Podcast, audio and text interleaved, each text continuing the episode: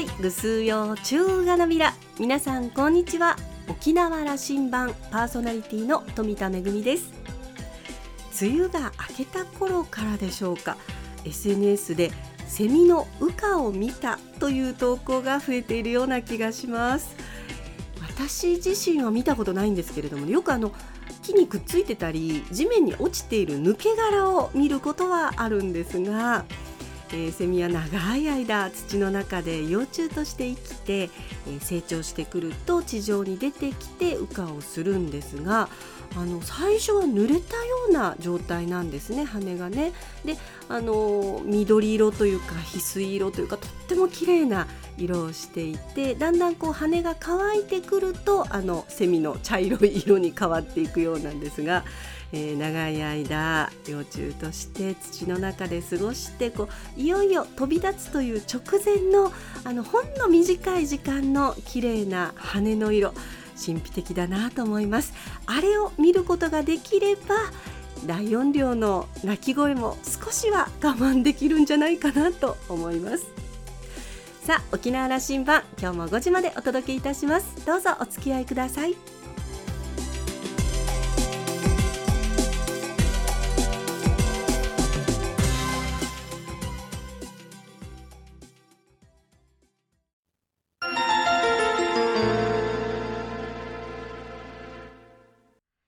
那覇空港のどこかにあると噂のコーラルラウンジ。今週は大宜味村村長の宮城則光さんとラウンジ常連客で沖縄大学地域研究所特別研究員の島田克也さんのおしゃべりです。宮城さんは1951年生まれ大宜味村のご出身です。1982年から大宜味村議会議員を7期務めその間議長を2期務められました。2014年の村長選挙で初当選し現在2期目。今回は宮城村長に大宜味村の魅力特産品を生み出す新しい動きそして今後の村政運営について語ってもらいました。それではどうぞ。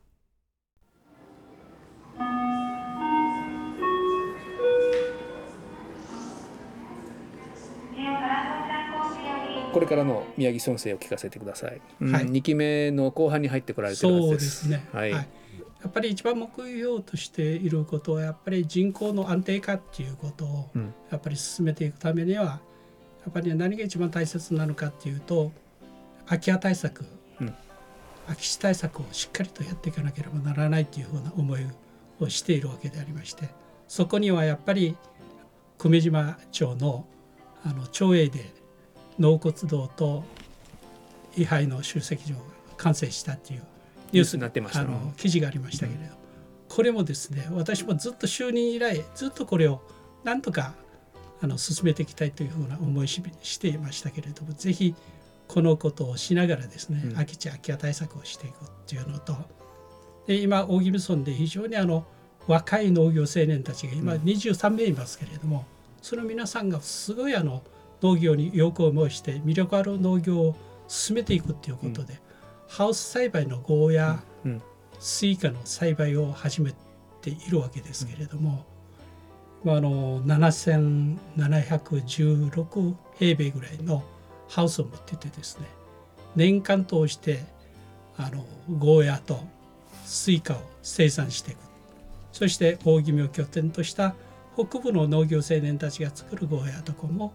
大宜味から発信していこうというふうな意気込みを、うん、あの組合長の宮城洋一君が頑張っていてですね、まあ、本当に若いメンバーが頑張ってるのはあの誇りに思うしぜひ行政として、いろんな形でバックアップしていきたいなというふうな考えておりますし。それとあと一つはですね、水産関係なんですけれども、まあ、ご承知の通り大宜味村であの学校跡地を活用した赤字養殖ということであの進めて非常にあの有望なあの養殖業だということで今度はあの、えー、内閣府のあの予算を活用してですね今年いっぱいでこの養殖場のあの建屋を作ってこれからどんどん大宜味村からこの赤字の種苗とか、うん、あの制御あの大宜味さんとして出していこうということで今大きな事業が今進んでいるところです。赤字ですか？はい、それとあの杉の養殖ですね。沖合での杉の養殖。これ8メーター角の、えー、16基この間入れましたけれどももうすでに5キロ6キロ以上の杉が販売されているっていうふうな状況。これ大きなあの大宜味さんとしても非常に PR の価値があるのかなというふうなことで、うん、どんどんあの行政としてもそういう水産業養殖業の支援もできるだけあのやっていきたいなというふうな思いもう市場にも出てるんですか？出てます、あそうですか。あの塩屋湾のあそこのちょっとな入ったところでやってますよね。赤字はですね赤字ははい。あの道の駅の手前の旧津波小学校という場所で養殖を体育館で始めてやったんですけど、どうですか？そこの赤字があの県民の食卓に上るのはいつ頃そうになりそうですか？ね、あの今のところ4年以降になるかと思うんですね。うんえー、今年3年ででは3年にこの建屋養殖施設が、あの整備されますから。令和4年以降、はい、はい、いやそれも楽しみにしよう。あの私はあの豆苗はあれも大宜味さんですよね。そうです。あれは私はよく食べてますよ。県内スーパーどこ行ってもあるものですからあれも大宜味さんとして出しておられるそうですあの方ですね私どもあの北部振興事業で、うん、えー、進めた賃貸工場の整備なんですけれどももう本当に村上農園さんの方が、うん、あの運営してるんですけれども素晴らしいそういう出荷して出荷をしてですね効果もいろいろとあるということも聞いております。それとあの地域にも貢献ものすごいやってるんですね。うん、子どもたちの学食食にもですね、うん、上呈したりいろいろとやっていただいてます。多分あのラジオ聞いてる人の多くは何か一番接してるのはそのスーパー行った時の野菜売り場での豆苗だと思いますね。はいはい、これが大気味これは大気味さんだけですからね。それと、うん、あとあと一つこの豆苗をやってる工場の隣にも同じような、うん、あの建物があるんですけれどもそこにはあの au さんの方でいちご栽培をしてるんですよ。沖縄セルラーさんがね。そうです。はい、このいちご栽培もですね今のところ年間あ毎日ですね、うん、独占庫は出荷してるんです。年間通してできるっていうことが非常にあのまあ安定あの両者とも地元大宜味村に税金も納めてもらって、えー、大宜味さんだということで出荷して地元の PR もしてもらって、はい、これがあの産業のいい循環ですね。そうですね。さっきお話しなさった農業ですけどね、はい、26名でしたか？あの23名です、ね、23名。内地からも来ますか？えーと、内地の方もですねやっぱり夫婦で、若い夫婦で農業をやってる人たちも補助需要を取らないで独自で頑張ってですね本当にあのしっかり生活ができるような農業経営をしてるっていうのは大変あの、うん、地元の若い人たちに刺激を与えてるんじゃないかなという感じがしますね。それだけ付加価値の高い農産物出し市場に出してるということですね。はい、例えば今の方なんか何を出してるんですか？えっ、ー、とオクラとかですね、うん、パパイヤとかいろんなあのそういうものをしっかりとあの栽培をしっかりして品質のいいのをしっかりと出している、農業漁業しっかりしていくと、はい、あのそして、えー、空き家対策とおっしゃったのでこれは多分住民がより暮らしやすい安心して暮らせるというその住空間みたいなことの取り組みを強化するということをおっしゃる。そ、ね,、して7月もう一つ大きなニュースが来ると思いますね、はい、やんばるには世界自然遺産の登録、はい、これ正式には一応まだなので、はい、あのもうあの僕は99%と言っておきますけどこれ決まってることでしょうから、はい、村長の言葉からこの期待の話をもう間もなくですよね。はい。まあ、あの私どもやっぱりサンソンはですね、うん、やっぱり世界遺産に向けてのそういう対策いろんな対策がありますけれどもやっぱり今でもやっぱりそのやんばるの森林に入って倒木とかあるいは貴重な植物や、うん、あるいは動植物を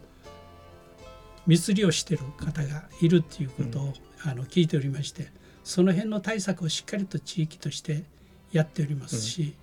また子どもたちがですね特に子どもたちがあの蝶々の研究やあるいは野鳥の研究とか長年やっていてですね環境省でも評価されている状況があります。それとまた地域ぐるみでですねこの外来種のあの植物とかそういうものの除去作業もあの JAL グループの皆さんの協力を得ながら、うん、あの今地域ぐるみで頑張っているということは大変嬉しいあのことで今後もやはりこの世界遺産に登録された時には是非ともあの多くの皆さんがあの気持ちよく、このやんばるの森に訪れることができるような対策をですねしっかり山村として進めていきたいなというふうに思っているところです。うん、あのいや一生懸命なさってますよね。はい、でいよいよもうあの間もなくなってきたのであのまあ、2年伸びたようなものですよね。ね。2年前にちょうど期待をして、はい、いやちょっと待てと言われてあのまあ足僕はね足踏みとは思わずに準備期間をもらったと。ちょっとあの時はねいろんなことがアーティーハーティーでしたよね。はい、そういう意味ではどうですか？宮城さん、はい、よかった私も、うん、あのそれだけ伸びた間でいろいろと対策ある程度の対策ができたのかなっていうふうな思いをして、今のお話もこれだけ努力したとお話なさったし、はい、であのそしてあの産業論というか沖縄の観光のことを考えますとね、うん、今、まあ、2年間コロナで一旦こうあの沖縄観光大きなダメージを受けて、えー、まあ、再出発するような機会になっていくんだろうと思いますよ。今年の秋から来年に向かって。それの後押しするようなニュースがこの世界自然遺産だと思うんですよ。はい、であの次のステージに向かっていくような沖縄にとっての新しい観光というものをこうあのイメージしていくようなこんなあの、うん、後押しするようなニュースになればなと思うんですけども、はい、うん、改めて宮城さんからこの世界自然遺産登録世界中から注目が来ますからやんばるの森に、どんな期待を持っておられます？そうですね。やっぱりあの沖縄の観光振興を進めていく中ではやっぱりその地域の良さをしっかりとあの世界の人あるいは県外の人たちに見てもらうっていうことがやっぱり一番地域の皆さんからすると喜ぶべきことだと思いますのでやはりこのやんばるには森林だけじゃなくて人の良さ、うん、あるいは文化そういうものがいっぱいあるんだっていうことをしっかりと伝えることができるようなあの状況をね作っていきたいなと。それと私が常にあの進めてきたんですけれどもなかなか前に進まないところもありますけれども高速艇の運航です。奄美、はい、群島とのですね、うん、今のところ沖永良部から与論大宜味村の塩屋漁港に来年の3月からということになってしまったんですけれどもその高速艇が走る60メートルの高速艇が走るようなそういう今準備を進めて許可もできてはいるんですけれどもなかなかあの北とつなぐ道ができるわけですか？す。はい、えー、あの船高速艇が出るとどこに着くんですか？世論に着くんですか？世論とオケラボをスタートしてですね、うん、オケラボを出て世論経由で庄屋漁港、大宜味村の庄屋漁港に着きます。これまた一日に2往復をするということで今。イメージできるのはこうヨーロッパ人たちが好きそうな旅が作られていくかもしれませんね、はい、この島々をゆっくり回るということを,、はい、を求めてる人たちは出てくると思います新しい時代には。だから奄美との奄美群島との北部のつながりっていうのを長年そういう教育会ができてずっとあの交流を進めてきておりますからなおさらこういう高速艇が出ると身近に感じるんじゃないかなというふうな思いしています。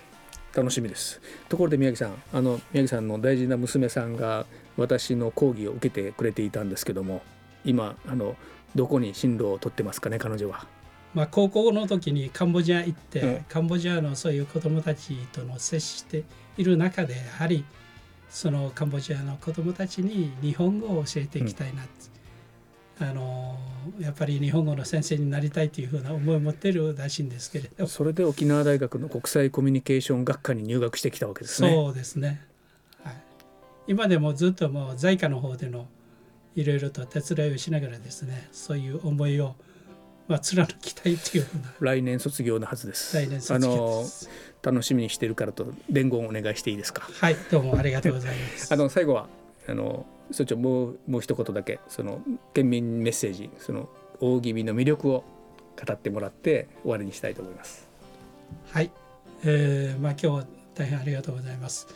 まあ、大宜味村はですねやはり長寿の村芭蕉布の里シークワサの里ブナガヤの里として4つのキーワードを持った、えー、素晴らしい村です。まあ、自然豊富にまたあのー、山の方には猪垣っていうのがあって猪垣っていうのはやっぱりイノシシ昔農作物をした場合イノシシにあの被害がいっぱいあったもんですからそこにイノシシが入ってこらないような猪垣を石で積み上げたあの猪垣がですね4キロほどあります。そこを散策しながらですね森林浴を楽しむっていうのも大変あのいい状況ではないかなっていうふうに思っておりますしまた大気味の人柄そして大気味の文化っていうのをいろんな形で非常にあの各地域で、えー、子どもたちからお年寄りもみんな一緒になって文化を継承しておりますから是非そういうその辺もですねあの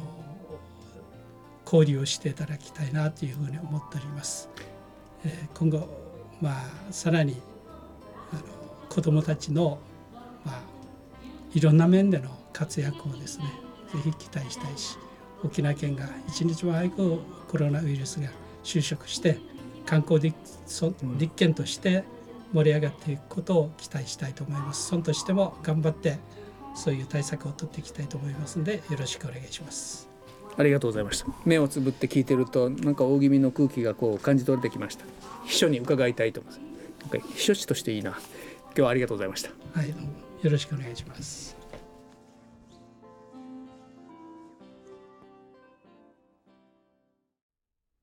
世界自然遺産への登録待ち遠しいですね。奄美大島徳之島沖縄島北部および西表島の世界自然遺産への登録。2018年には登録の延期勧告を受けていたんですけれども、えー、再推薦されまして今年5月に、えー、登録勧告が出されていますのでいよいよということになります。世界遺産委員会は7月の16日から、えー、オンライン形式で開催されるということです。今度こそ吉報を待ちたいと思います。島田さんはお話を終えてやんばるの世界自然遺産登録を目前に控えてますますその魅力に注目が集まることになると思いますというコメントでした今週のコーラルラウンジは大宜味村村長の宮城則光さんとラウンジ常連客で沖縄大学地域研究所特別研究員の島田克也さんのおしゃべりでした。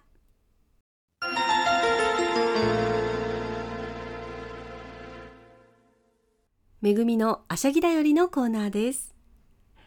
今日はコーラルラウンジのコーナーに大宜味村の宮城村長をお迎えしました。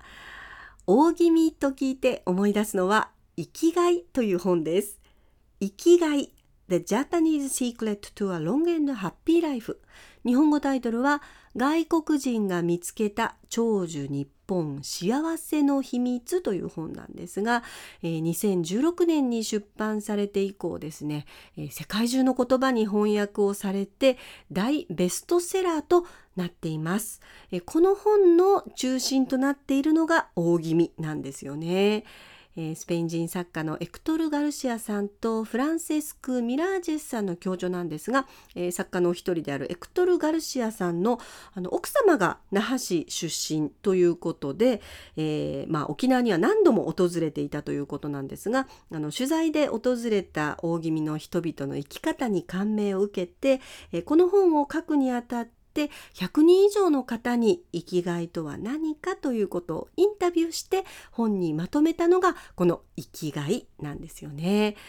えー、世界中で本当に大ベストセラーとなっているんですが自分自身と向き合い没頭できるもの本当に好きなものを探ることで生きがいを見つけられるというこの本のテーマ、えー、大気味の皆さんに学ぶところ多いと思います。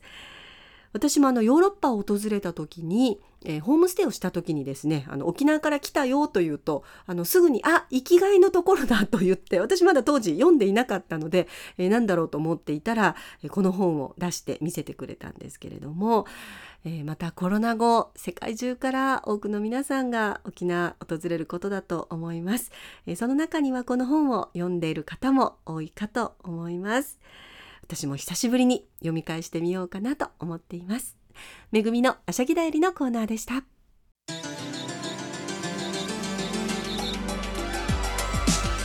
ラジオ沖縄ではラジコでの配信を行っています。スマートフォンやパソコンでのリアルタイム聴取のほか1週間の振り返り聴取も可能です。さらに沖縄羅針盤の過去の放送音源はポッドキャストでも配信しています。こちらはラジオ沖縄のホームページからアクセスしていつでもお楽しみいただけます。また沖縄羅針盤のホームページでは番組情報の発信のほか私富田恵とコーラルラウンジ常連客の島田克也さんのフェイスブックへもリンクしていますのでお時間のある時にぜひこちらもご覧ください。沖縄羅針盤今週も最後までお付き合いいただきまして一平二平デービルそろそろお別れのお時間です。パーソナリティは富田恵でした。それではまた来週。